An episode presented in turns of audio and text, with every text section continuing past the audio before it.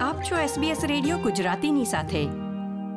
વિદેશની ધરતી પર જો આપણી માતૃભાષા ગુજરાતીમાં લખાયેલા પુસ્તકો, સાહિત્ય, વાર્તા સાંભળવા મળે તો એક ખરેખર આનંદની વાત છે.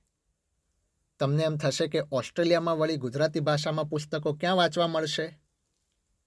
તમારી ગુજરાતી ભાષામાં પુસ્તકો વાંચવાની ઈચ્છા પૂરી થઈ શકે છે બ્રિસ્બેન સ્થિત ગુજરાતી લાઇબ્રેરીમાં. ક્વિન્સલેન્ડ સ્થિત ગુજરાતી સમાજના સભ્યો દ્વારા શરૂ કરવામાં આવેલી લાઇબ્રેરી વિશે વાત કરી રહ્યા છે સ્વયંસેવકો તથા વાંચકો. તેમની મુલાકાત લઈ રહ્યા છે નીતલ દેસાઈ. આપણો સમાજ આપણી વાતો SBS ગુજરાતી. ક્વિન્સલેન્ડની ગુજરાતી લાઇબ્રેરી જે કદાચ ઓસ્ટ્રેલિયામાં પહેલી જ ગુજરાતી લાઇબ્રેરી છે એના વિશે અમે થોડા વર્ષ પહેલાં વાત કરી હતી. આજે અપડેટ મેળવવા આવ્યા છીએ. લાઇબ્રેરી વિશે થોડી માહિતી ઓસ્ટ્રેલિયામાં બીજા સ્ટેટ્સમાં જે ગુજરાતીઓ છે, એમને માટે શેર કરશો? હા નિકલબેન આની અંદર આ લાઇબ્રેરી આપણે બે હજાર સત્તરમાં શરૂ કરી હતી. એટલે એમાં એવું હતું કે બધાના પેરેન્ટ્સ અહીંયા આવે, એટલે એમને ટાઈમપાસ કરવા માટે મુશ્કેલી પડતી હતી. ત્યારે એમનો ટાઈમપાસ કેવી રીતના થાય, તો એ લોકો જો લોકલ લાઇબ્રેરીમાં જાય, તો એ લોકોને કન્વર્ઝેશન ફાવતું નહોતું. અને લોકલ લાઇબ્રેરીમાં માત્ર અહીંના રેસિડન્ટ હોય, એને જ કાર્ડ ઉપર મળે. એટલે એ ઘણી મુશ્કેલી પડતી. એટલે અહીંયા આગળ બધા જીસીપીના બધા મેમ્બર્સને કમિટીવાળાને બધા હતા એ બધાને થયું કે ચાલો એક આપણે આવું કરીએ. એટલે એક ભાઈએ બુક્સ બધે, બે ત્રણ જણા બધી બુક્સ લાવ્યા અને એક ભાઈએ અહીંયા આગળ કન્ટેનર મૂકવા માટેની જગ્યા આપી, તુષારભાઈએ. અને ત્યાં આગળ પછી આપણે આ રીતના લાઇબ્રેરીની શરૂઆત થઈ. અને એ વખતે આપણી પાસે લગભગ ચારસો એક જેટલી બુક્સ હતી. અને એમાંથી પછી ધીમે ધીમે બધા આવતા ગયા. એમ બધા જે પણ હોય એ આવતા હોય એટલે એમને એમ થાય કે ચાલો ભાઈ, અહીંયા સારી પ્રવૃત્તિ ચાલે છે, તો પોતે પણ બીજી બે ત્રણ બુક્સ લેતા આવે અને એ રીતના ડોનેટ કરતા જાય. તો આજે લગભગ હજાર બારસો બુક્સ છે આપણી પાસે. અત્યારે તમારી પાસે જે પણ બુક્સ છે, બધી ઇન્ડિયાના ઓથર્સની છે, એટલે ભારતમાં, ગુજરાતમાં રહીને જેણે ગુજરાતી પુસ્તકો લખી છે, એમની પુસ્તકો છે. સિડની મેલબર્ન, બ્રિસ્બેનમાં પણ કેટલાક ગુજરાતી લેખકો છે. શું ઓસ્ટ્રેલિયાના ગુજરાતી ઓથર્સની બુક તમે રાખો છો, રાખવાના છો? ચોક્કસ. અહીંયા આગળ આપણે બધાની જ બુક્સ, આપણે બધા જ રાઇટરની બુક રાખવા માંગીએ છીએ. આપણે એવો કોઈ બાંધછોડ નથી રાખી કે માત્ર ગુજરાતના કે માત્ર આ દેશના કે એવા હોવા જોઈએ. જેટલા પણ હોય એ બધાની બુક્સ આપણા માટે વેલકમ છે. ખાલી અમને ખબર પડવી જોઈએ કે અહીંયા આગળ આમની બુક્સ આવેલી છે અને અમે લોકો પ્રયત્ન કરી છે કે એ બુક્સ ભેગી કરીએ. શું તમે પુસ્તકો ખરીદો છો કે ખાલી કોઈ ફ્રીમાં ડોનેટ કરે? એ જ પુસ્તકો આ લાઇબ્રેરીમાં આવે છે. આમાં બંને છે ફિફ્ટી ફિફ્ટી ચાલે છે કે ઘણા પહેલાં શરૂઆતમાં બુક્સ બધી ખરીદી નાખી પછી ડોનેટ થતી ગઈ, પછી પાછી આપણે વર્ષે બે વર્ષે થોડુંક બજેટ મેળવી અને પાછી આપણે બુક્સ લાવી છે. કારણ કે આ લાઇબ્રેરી જે છે એ કમ્પ્લીટલી ફ્રી બુક ફ્રી ચાલે છે. એટલે એમાં કોઈ ફી કેવું લેતા નથી. માત્ર એ લોકો જીસીક્યુના રજિસ્ટ્રેશન કરેલું હોય, એ જ હોય છે. એટલે ખર્ચો કાઢવો હોય તો મુશ્કેલી. એટલે અમે શું કે રીતના બે ત્રણ વર્ષે ભેગી થાય ત્યારે લાવીએ છીએ. અને બધા ડોનરો ડોનેટ કરતા હોય છે એના માટે, બુક્સ માટે પૈસા પણ. લાઇબ્રેરી માટે જગ્યા શોધવી એક બહુ જ મોટો પ્રશ્ન છે. એટલે જ કદાચ હજી સુધી બીજા શહેરોમાં અત્યાર સુધી ગુજરાતી લાઇબ્રેરી નથી થઈ. કારણ કે કાં તો તમારે ઘરના એક રૂમમાં ડેડિકેટ કરવો પડે કે એક રૂમ અલગ રાખો ને એમાં લાઇબ્રેરી ચલાવને બહારથી લોકો તમારા ઘરમાં આવે. પણ ક્વીન્સલેન્ડમાં તમે ક્લિયરલી એક સરસ સોલ્યુશન શોધ્યું છે and that's thank to Tusharbhai. Tusharbhai તમારા બિઝનેસ પ્રેમાઇસીસમાં તમે ગુજરાતી લાઇબ્રેરી માટે જગ્યા ફાળવી છે. તમારે માટે આ લાઇબ્રેરી શા માટે મહત્વની છે? આમાં એવું છે કે લાઇબ્રેરી જ્યારે કરવાની હતી અને ત્યારે જ્યારે એક આઈડિયા આવ્યો હતો ત્યારે કોઈને ખ્યાલ નહોતો કે આપણે આ રીતનું કરશું. જેમ જેમ વાતો આગળ વધતી ગઈ એમ એમ અમે ઇનોવેશન કરતા ગયા. જગ્યાની વાત છે તો માત્ર ક્વિન્સલેન્ડમાં જ નહીં, પણ આ ઓલ ઓવર ઓસ્ટ્રેલિયામાં આપણા ઘણા ગુજરાતીઓ છે, જે લોકો પાસે વેરહાઉસ છે અને એમની પાસે જગ્યાઓ પણ છે, જે આવી રીતે જગ્યા ફાળવી શકે છે ને એકમાત્ર કન્ટેનર કે જે બે હજાર ડોલરનું કન્ટેનર થાય, એનાથી તમે જો એક આટલી સારી વસ્તુ ઊભી કરી શકતા હોય, તો શું કામ નહીં?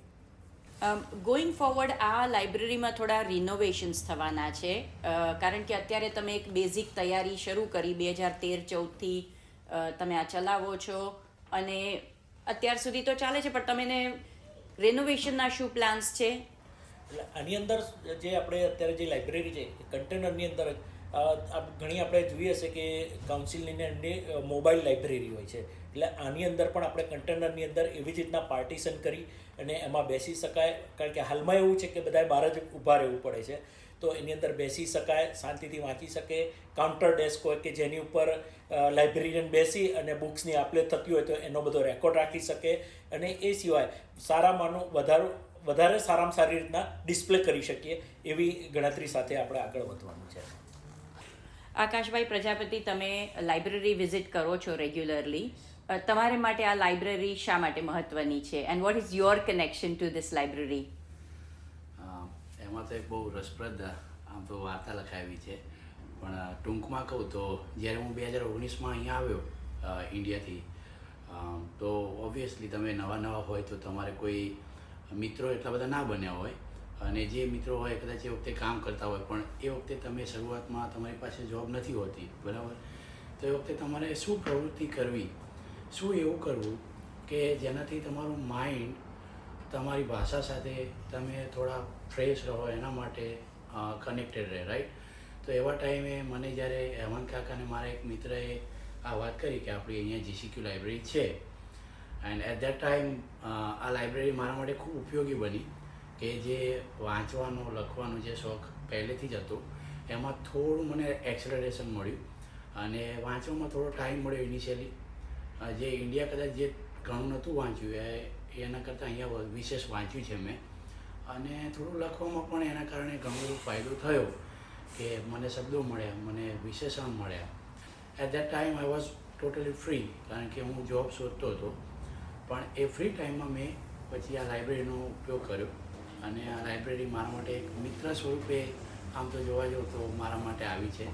અને એવું પર્સનલી લાગે કે yes that's a good friend book is a good friend you know હા નિકલબેન આમાં એવું છે કે લાઇબ્રેરી જે આપણે બાળ વયથી ચાલુ કરીએ તો નાના છોકરાઓને અહીંયા આગળ આવ્યા છે એટલે એ લોકોને અંગ્રેજી પર વધારે ભાર હોય છે. એ લોકોને અંગ્રેજી ભાવે છે ગુજરાતી નથી ભાવતું.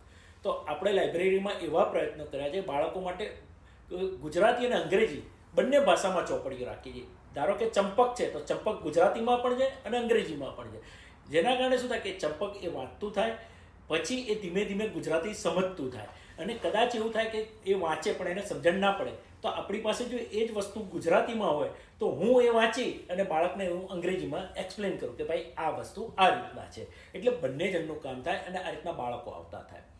પછી વાત આવે છે તો કે વડીલો માટેની. તો વડીલો માટેની જો હું વાત કરું, તો એવું છે કે આ બુક જે છે, એ અત્યારે ઘણા બધા વડીલ અહીંયા આવે છે, એમના બાળકોને સાચવવા માટે ને એમની જોડે, અને પછી એમનો ટાઈમ જતો નથી. તો કહે છે કે બાળકો તો અત્યારે મોબાઈલમાં જ બેસી રહે છે. તો હું એવું માનું કે ભાઈ એના માટે વડીલે એવું કરવું જોઈએ કે વાર્તાઓ કેવી જોઈએ? હવે વાર્તાઓ તો કે ભાઈ મને આવડતી નથી.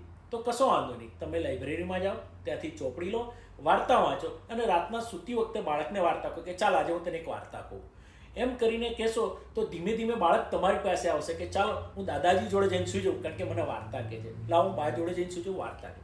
આ બહાને તમારું પારિવારિક બંધન વધશે એવું મારું માનવું છે. અને યુવા વર્ગ માટે પણ એટલું જ હું કહી શકું કે અહીંયા મેં જોયું છે કે અહીંના જે છોકરાઓ ભણે છે, સ્કૂલ, કોલેજમાં છે, એ લોકો બહુ જ વાંચે છે. ખોટું નહીં કહું, એ લોકો ઘણું જ વાંચે છે, એ લોકો પણ બધી ઇંગ્લિશ બુક વાંચે છે. અને ત્યારે બધાને પેરેન્ટ્સને એમ જ હોય છે કે અમારી સંસ્કૃતિ, અમારા કલ્ચર વિશે કેવી રીતના જાણે. તો મારું એ બાબતે એવું માનવું છે કે અત્યારના જે કરંટ રાઇટર્સ છે, રવિન્દર સિંહ છે અમીશ છે, એ બધાની ગુજરાતીમાં ચોપડી છે મલ્લુહા કરી છે, નાગવંશ છે ઈ- ઈસ્વાકુના વંશજો છે. પછી કાજલબેનની પણ એક કૃષ્ણાન છે, એનું પણ મારા ખ્યાલ મુજબ અંગ્રેજીમાં રૂપાંતર થયેલું છે. તો આવી બધી જે બુક્સ છે, એ અંગ્રેજીમાં પણ રાખીએ. જેના કારણે એ બાળકો આવે અને આપણી આ ચોપડીઓ વાંચી અને આપણા કલ્ચર વિશેની એમને માહિતી મળે. જેમ કે હાલમાં ચેતન ભગતની વન નાઇન્ટીન એવી રીતની બધી ચેતન ભગતની પણ ઘણી બુક્સ છે, ગુજરાતી, અંગ્રેજી બંનેમાં હોય. તો એવું પણ અમે કલેક્શન કરવાનો પ્રયત્ન કરીએ છીએ કે જેના કારણે યુવા વર્ગ આવે અને વાંચે આ હેમંતભાઈ, તમે જ્યારે યુવા વર્ગ અને ઓસ્ટ્રેલિયામાં ઉછરેલી ગુજરાતી બાળકોની પેઢીની વાત કરો, તો એમને માટે કદાચ ઓસ્ટ્રેલિયામાં વસતા જે લેખકોએ પુસ્તકો લખી છે એમાં કદાચ વધારે રસ પડે, કદાચ એ લેખકો એમને ઓસ્ટ્રેલિયન લાઈફસ્ટાઈલને અનુરૂપ બુક્સ લખી શકતા હોય. તો જે ગુજરાતીઓ ઓસ્ટ્રેલિયામાં છે અને ગુજરાતીમાં પુસ્તકો લખે છે, એ ઓથર્સ એ લેખકોને તમે શું કહેવા માંગો છો કે તમે કઈ રીતે એમની પુસ્તકો સુધી પહોંચી શકો, શું એ લોકો તમને એમની પુસ્તક ફ્રી મોકલાવે, તમે ખરીદી શકો? એના માટે હું એ કહી શકું કે જે અહીંયા આગળ લખે છે, કારણ કે મેં એક સાંભળ્યું છે કે મેં વચ્ચે જ્યારે મારા હાથમાં ચિત્રલેખાનો એક આવ્યો હતો રિલીઝ એની અંદર હતું કે ઓસ્ટ્રેલિયાથી આપણે લખવાની ચાલુ કરી છે અને જે અહીંયા પેથોલોજી લેબોરેટરીમાં એઝ અ ડૉક્ટર્સ તરીકે કામ કરે છે અને ભાષા સાથે પણ સંકળાયેલા છે. તો આવી બધી ઘણી આનંદની વાત થાય છે. તો પણ આમ અમુક જે લોકો ઇન્ટરેસ્ટ છે એમને જ ખબર હોય છે. મોટા ફલક ઉપર આની નજર પડતી નથી. તો એવું કહી શકું કે ભાઈ તમે આ બુક્સને તમે જીસીક્યુ દ્વારા કે કોઈ પણ રીતના તમે બતાવો કે ભાઈ અમારી આ બુક છે. If able to afford it you can buy it otherwise you can donate it તો શું થાય કે આ બાને આપણે બધાની સાથે જે અહીંના લેખકો છે, એમને પણ પ્રોત્સાહન મળે. આપણે જે આકાશભાઈની હમણાં વચ્ચે વાત કરી હતી, તો એ આકાશભાઈ છે કે અહીંયા કેવિન કરીને છે, એ લોકો માતૃભાષા માટે, માતૃભાષા કરીને એક આપણી ચાલે છે એપ ચાલે છે. એની અંદર પણ એક કેવિનભાઈ સારી સારા પુસ્તકો લખે છે. તો એવા બધાને ખાસ એક કહી શકું કે ભાઈ, તમે જે લખો છો, એનું અમને લોકોને કંઈક ડિટેલ મોકલો so we will spread it તો બીજા લોકો પણ એનો લાભ લઈ શકે. હેમંતભાઈ, લાઇબ્રેરી ઓનલાઈન પણ ચાલતી હોય છે. સપોઝ કોઈ મેલબર્નમાં કોઈક ઘરમાં ચલાવે છે, લોકો એમને ફોન કે વોટ્સએપ કરી દે, અને એકચ્યુઅલી એ ભાઈ પોતે પછી ડિલિવર કરવાનો ટ્રાય કરે છે. જેટલા દસ બાર કિલોમીટર, વીસ કિલોમીટર કવર કરવાનો ટ્રાય કરે છે એકલે હાથે નાને પાયે ટ્રાય કરી રહ્યા છે. બ્રિસ્બેનમાં તમે ક્લિયરલી મોટા પાયે કરી રહ્યા છો.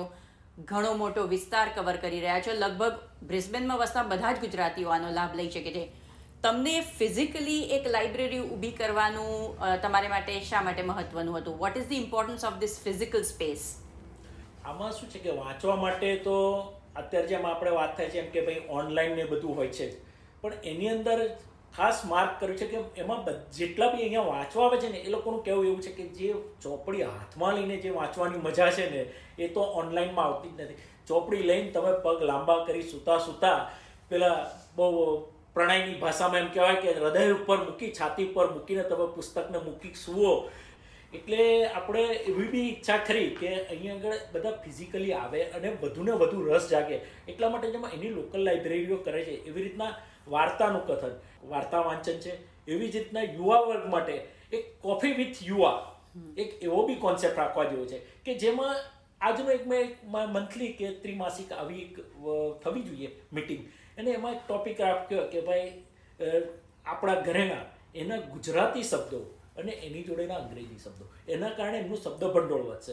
અને એવી જ રીતના વડીલો માટે પણ કે ભાઈ આવી જ રીતના ભેગા થાય અને એક આવી રીતના એ લોકો કવિતા પઠન કરે કે જે કંઈ આજે મેં વાંચ્યું, મને જે કંઈ ગમ્યું મેં સાચવી રાખ્યું અને આ મહિનાની તારીખે છેલ્લા મહિને હું આવું છું, ત્યારે હું આ બધું વાંચન કરું. અને બધાને એનો હાર્દ પણ સમજાવું, કારણ કે જેમ આપણે અંકિત ત્રિવેદી એની અનિલ ચાવડાની બધા જે રીતના રજૂઆત કરે છે કે જે પોતે કાવ્યો લખેલા છે, પણ એ કાવ્યો કારણ કે આપણે સાંભળીએ છીએ, પણ એનું એક્સપ્લેનેશન નથી હોતું તો મજા નથી આવતી.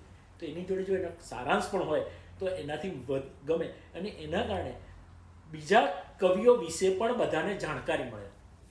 અદિતિ તમે તમારા બે વર્ષના દીકરા હેનિશને લઈને ગુજરાતી લાઇબ્રેરી આવ્યા છો.